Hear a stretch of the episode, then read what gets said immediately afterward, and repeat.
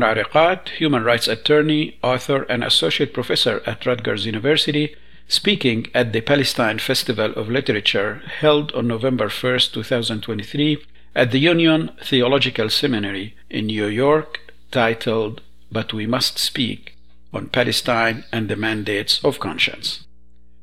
You've been listening to Arab Voices, originating on KPFT Houston and syndicated on other radio stations in different cities in the US and Europe. Our shows are archived online and you can listen to them by visiting ArabVoices.net. And that does it for the show today. Thanks for listening.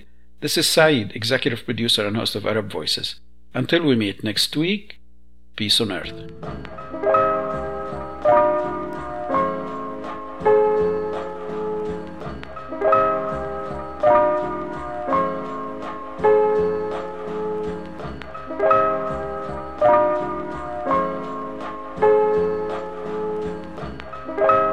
This is Bill McKibben coming at you on KBOO, Portland, Oregon. KBOO Community Radio is listener sponsored. That's right, 80% of our funding comes from donations from listeners just like you. You can always make a donation to help keep KBOO colorful, independent, and non-commercial at kboo.fm slash give. But right now, during our end of the year campaign, is the perfect time to contribute. Give now and help us to reach our goal of $75,000 by December 31st. Be a ray of light in your community by making your tax-deductible donation at kboo.fm slash give today.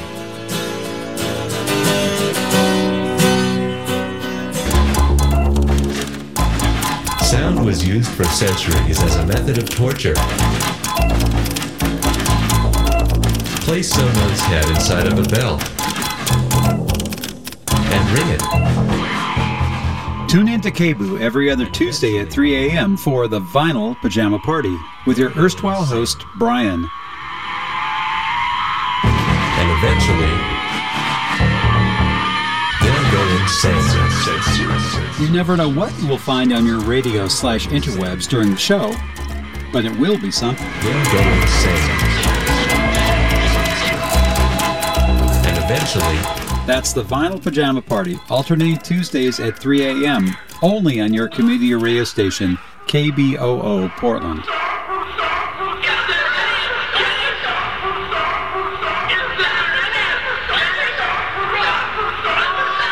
This is Medea Benjamin. I hope you listen to Community Radio KBOO 90.7.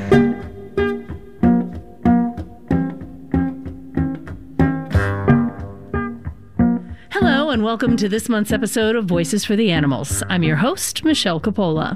In 2021, for the first time in five years, the number of dogs and cats euthanized in the U.S. actually increased, and that trend continued last year. I have been in rescue for maybe about 15 years, and I've never seen it this crowded. Nationwide, shelters are dealing with a tsunami of pets that have been given up for adoption. It's heartbreaking to walk through the kennels and see how many great pets we have. They're not scary, they're not broken, they're, there's nothing wrong with them. They just lost their homes. Too many potential pets, not enough people adopting them. Dogs and cats are coming into shelters at uh, at levels we haven't seen in about 10 years. We have about 120 kennels in the in the Kern County Animal Shelter. We have about 325 dogs. We take in 25 dogs on average per day. And I got to tell you, I'm sorry, but by 30 odd years of covering the story of overcrowding in the shelters, I have never seen anything like this. Now, I know that sometimes the media deals in so much hyperbole that we tend to tune it out, but those news headlines and stories you just heard are not at all exaggerated when it comes to the current crisis at animal shelters and rescues all over our country. So, why is this happening? Are more pets being surrendered? Is it a lack of adoptions, too much breeding? Well, all those things play a role, and here to discuss the problem and some of the possible solutions is Stephanie Filer, Executive Director of the organization Shelter Animals Count. Thanks for being with us, Stephanie. Now, I want to start by having you tell us exactly what your organization, Shelter Animals Count, is, what it does, and why it is so vitally important to the companion animal welfare community. Sure. So, Shelter Animals Count was founded in 2012, so we're just a little over 10 years old now, by all of the national animal welfare stakeholders who essentially banded together and determined we have been an industry that has been behind the times as far as data collection and using data to make decisions in, in, in order to save more animal lives. Um, so they created Shelter Animals Count as an independent nonprofit, and we are um, charged with maintaining, collecting, and analyzing the data of animals coming in and out of animal shelters, foster based rescues, and municipal animal um, control services throughout the country, Puerto Rico, and we'll be expanding into Canada um, next year.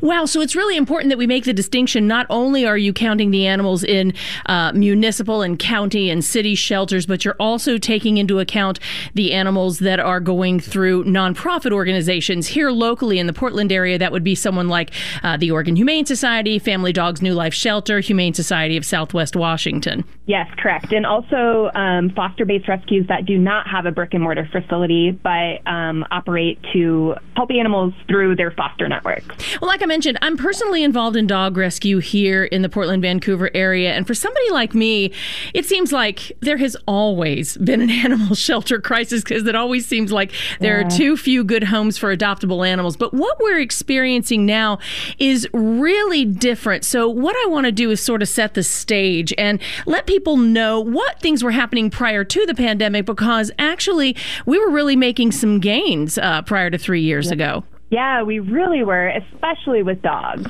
Um, about a decade ago, we saw as our industry us realizing that we would not be able to adopt our way out of the um, shelter overpopulation crisis and needed to really look at not only the flow outside of shelters, but the flow into shelters. And so organizations across the country really started focusing their efforts on community outreach and um, intake prevention services and programs so that we could ultimately get animals that were entering shelters down to really just the ones that had nowhere else to turn.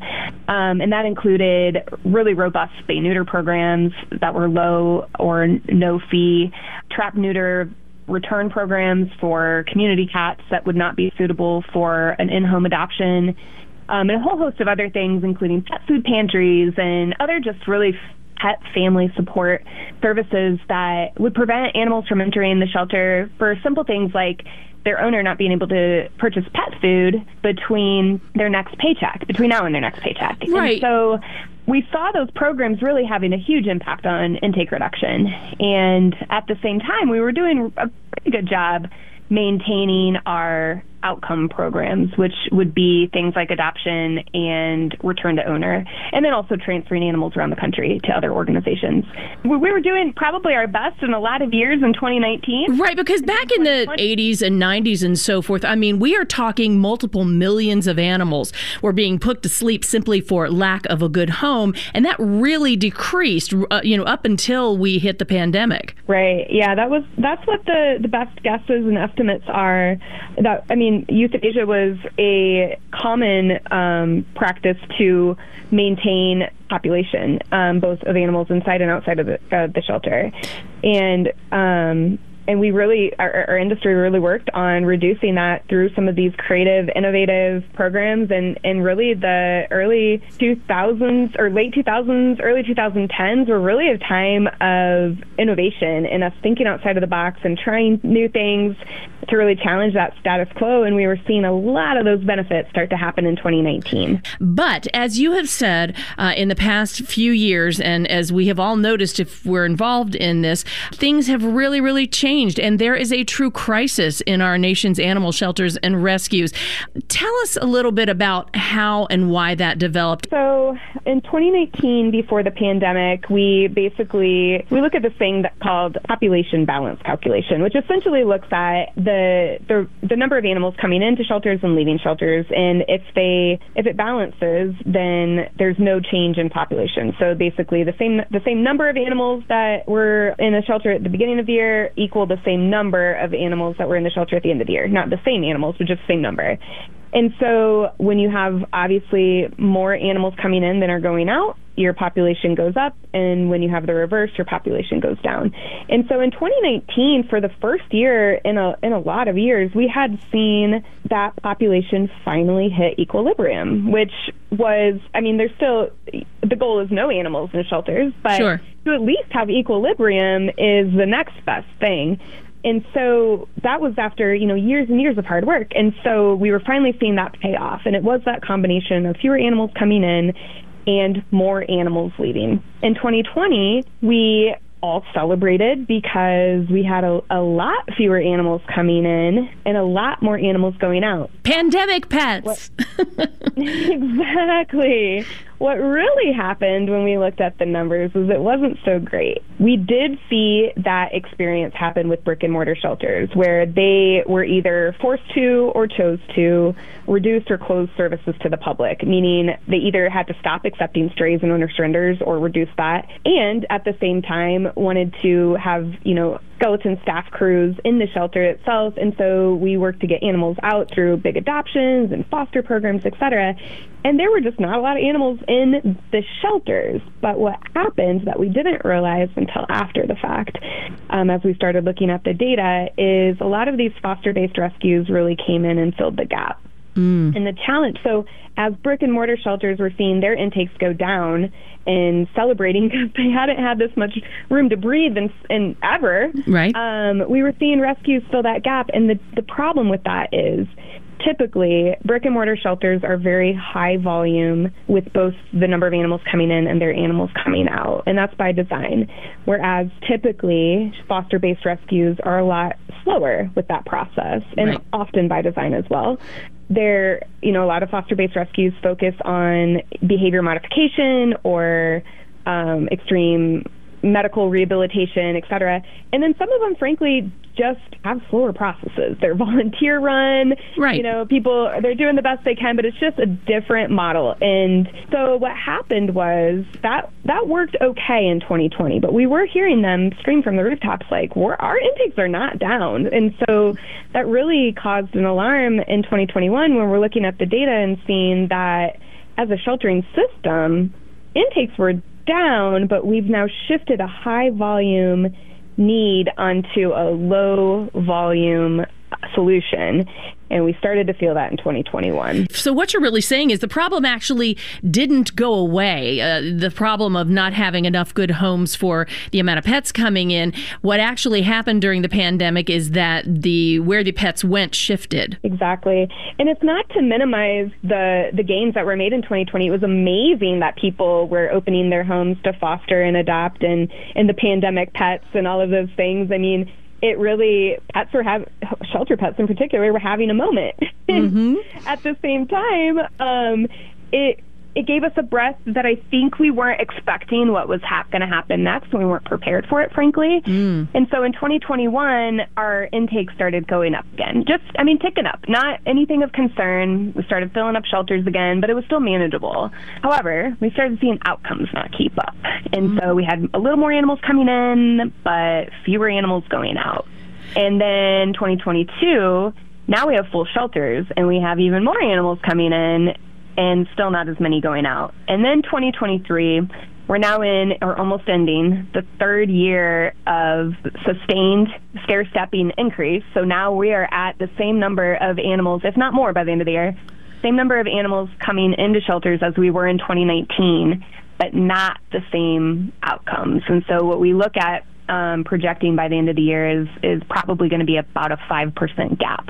And when you take that to you know millions of animals, it's significant. And when you add that, as this is a third year thing, it's not like we started January with no animals in shelters and have a five percent gap. We started with full shelters and now continue to add to it. Let me break in here. You know, initially when we started to see more animals in shelters and fewer adoptions, people were saying, "Oh, well, the intake rates are increasing because people are returning their pandemic pets because they've now gone back to work, don't have time for them them or have buyer's regret or so forth. But actually, that was kind of a myth. That's really not what has happened. What did change? What are the factors that are playing into the current crisis that we're seeing? That's like my my favorite topic because it's ironically what led me to um, this organization. I was in an animal shelter for 12 years and during the pandemic, and I joined Shelter Animals Count in 2021 because I was hearing these headlines about pandemic pets being surrendered in record numbers. And when I was looking at the data at our shelter, I'm like, we're just not seeing that. And and I thought, you know, maybe we're the anomaly. And so as I started to look at Shelter Animals Count data, I'm like, nobody's seeing that. How is this? How are we convince ourselves that this is the problem?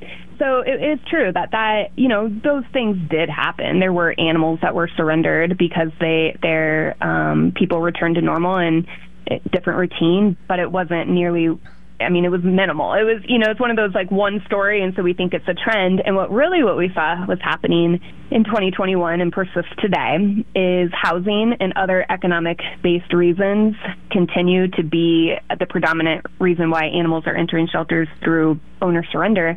But the interesting thing is we actually have seen a decrease over the past three years, year over year, of animals being surrendered by their owners. And so the number of animals being surrendered has gone down, but the reasons in which they're being surrendered, being housing and, and economy, have gone up within that category. However, that's not necessarily, it seems like it could be good news on face value about owner surrenders going down, but we're seeing, especially for dogs, the rate of stray dogs entering shelters has significantly gone up. Yeah. So, what I think you're leading to here is something that I've been reading about, especially in places like Texas, where people cannot get their dog into a shelter because there's a wait list or they uh, the mm-hmm. shelters are full, you know, that sort of thing. And mm-hmm. so they're mm-hmm. just dumping their pets or they're calling them a stray when they're really not so they can get them in. Yes.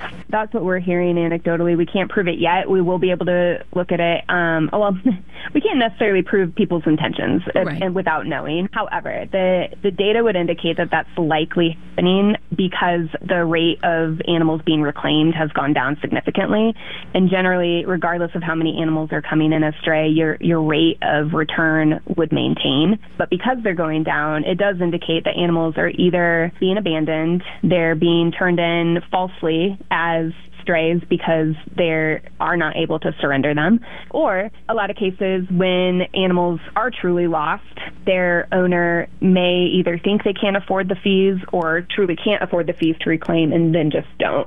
So we're hearing from our shelter partners a lot about animals being microchipped and it going to the right phone number and right address and those owners not reclaiming, which is back to a lot of cases the economy. So that's happening. And at the same time, the past several years, we've had a, a national veterinary shortage, which has reduced some of these community services that helped us keep animals out of shelters prior to 2020.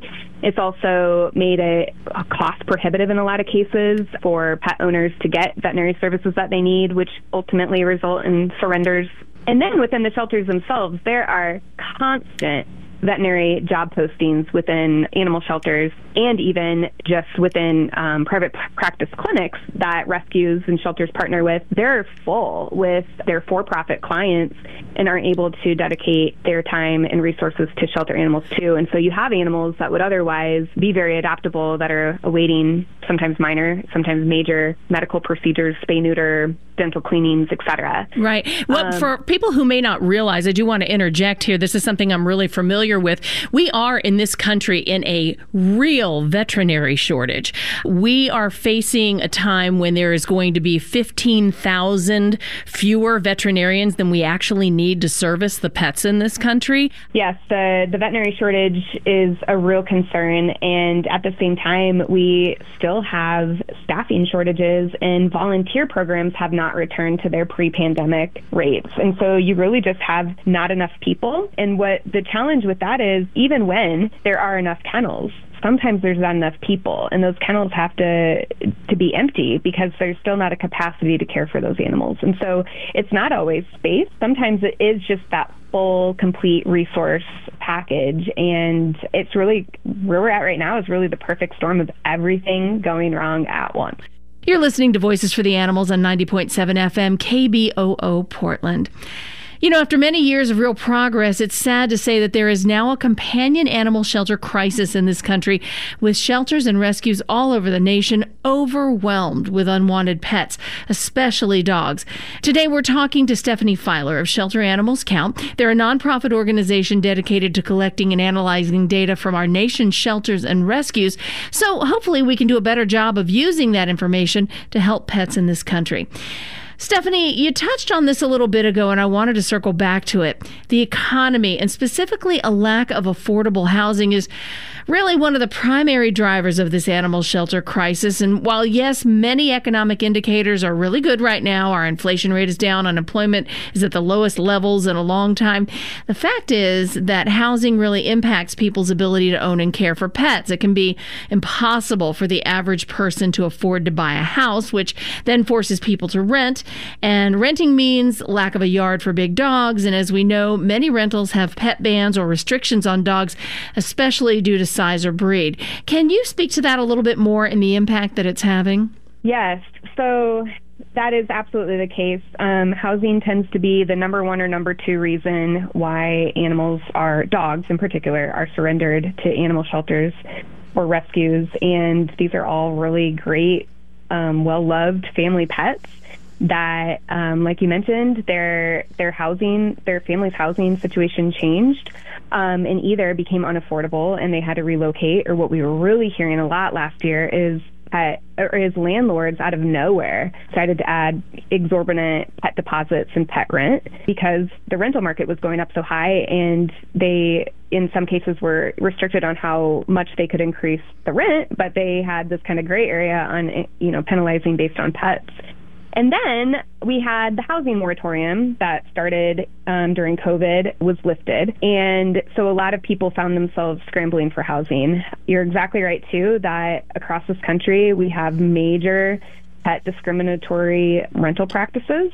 And that generally targets large breed dogs or, or not even large anymore. Sometimes right. it's just dogs over 25 pounds. And it generally targets dogs um, up to 30 or 40 different breeds I've seen on lists that landlords or insurance companies are just kind of pulling up because of what they think. Mm-hmm. And it really doesn't look at behaviors and destruction and pet safety and, human safety and all of these other things that we know are actually best practice. It's really, really antiquated. And it's the norm right now. And so that is definitely forcing families to come to shelters and looking for a new placement. So that that's a huge challenge in our country and one that is going to have a huge impact if we can get that to change on keeping pets in homes and then also allow people to actually adopt the pets they want from their shelter. Right. The thing I want to touch on also is the role that maybe changing demographics is playing in this crisis. One of the things that I hear from the shelters and rescues that I work with is that as our population ages, because we have a large pig in the python of baby boomers that are getting older, 10,000 people turn 65 every single day in this country.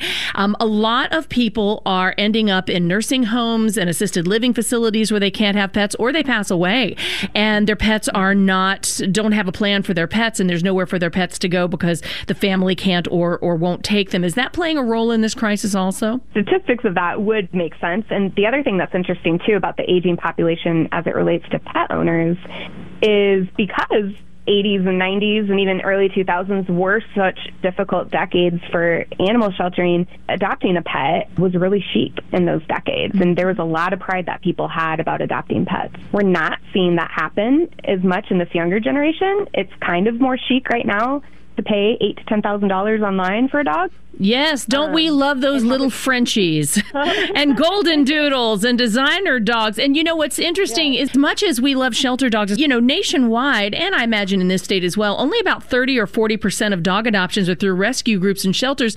Most people are still getting a new dog from a breeder of some kind, pet store, something like that. I know that the people that I talk to in shelters say they see a lot more golden doodles and Frenchies yeah. and purebred dogs, and people usually don't think of purebred dogs as ever ending up in a shelter shelter. Yes, that is so fascinating too because we actually did a poll recently of some of our supporters, and we had responses from 45 states, 500 organizations, and asking them like what kind of either intentional designer breeds or purebreds have you been getting in your shelter and are you seeing an increase? And predominantly, there 60% of them said there's they are seeing an increase. Um, the interesting thing is, though, like you know, five years ago we would have lines for people waiting to adopt some oodle doodle poo mix of some sort. Yorkie poo. And now the shelters are full of them. Right, especially golden doodles. Around here, labradoodles are in every shelter. Yes, 100%. And yet people continue to buy them online from puppy mills. And I think we're kind of back in a place where we need to make that chic again. Um, and we need to talk about the importance because our rate of dog adoptions continues to, to decrease. And when it doesn't decrease, it, pl- it just flatlines. I want to put some numbers to this crisis that we're talking about because it's really easy to say, yeah, the shelters are packed and so forth. But I want to bring home the idea that this is really causing many more pets to lose their lives. Can you give us some statistics that really show what we're up against in shelters right now? So, what we're seeing with dogs compared to two years ago is actually an 85% increase in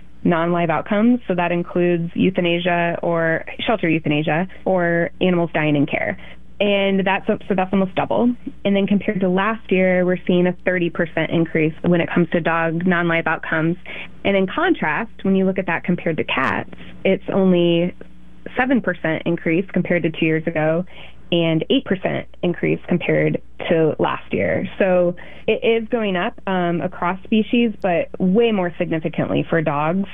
And what we're hearing from our shelter partners right now is organizations that either have never or haven't for a really long time had to euthanize animals for space in order to maintain huma- humane living conditions for all of the animals in their care and safety for their staff.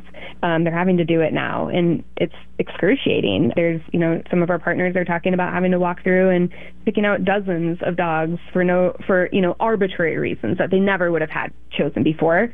And it started about last year when organizations started picking out dogs that you know, if they had a little more time, maybe they could have changed this, you know, behavioral medical challenge, but mm-hmm. they don't have that time. And now they're flat out just walking through and they're like, we either have too many that look like this or first right. in, first out or age or you know a whole host of other things too many huskies um, too many pit bulls too many black dogs and so somebody has to go whoever's been here the longest or whoever uh, is a little too excitable right yeah 100% and and you know we know that shelters are not a great place for dogs and cats to spend a long amount of time, and they don't generally present um, in a shelter how they would in a home uh, especially the excitable ones in a shelter, they're usually way more calm at home. Sure. Uh, it's a stressful situation. And so the goal is still to try to get these pets out of shelters into homes to make room for more coming in, both from an adoption and a foster standpoint, but also so we can see what their, their true behaviors are. And then hopefully can find an adopter without them ever returning back to the shelter. But, you know, in, in, in situations where shelters aren't making those decisions, we're hearing about dogs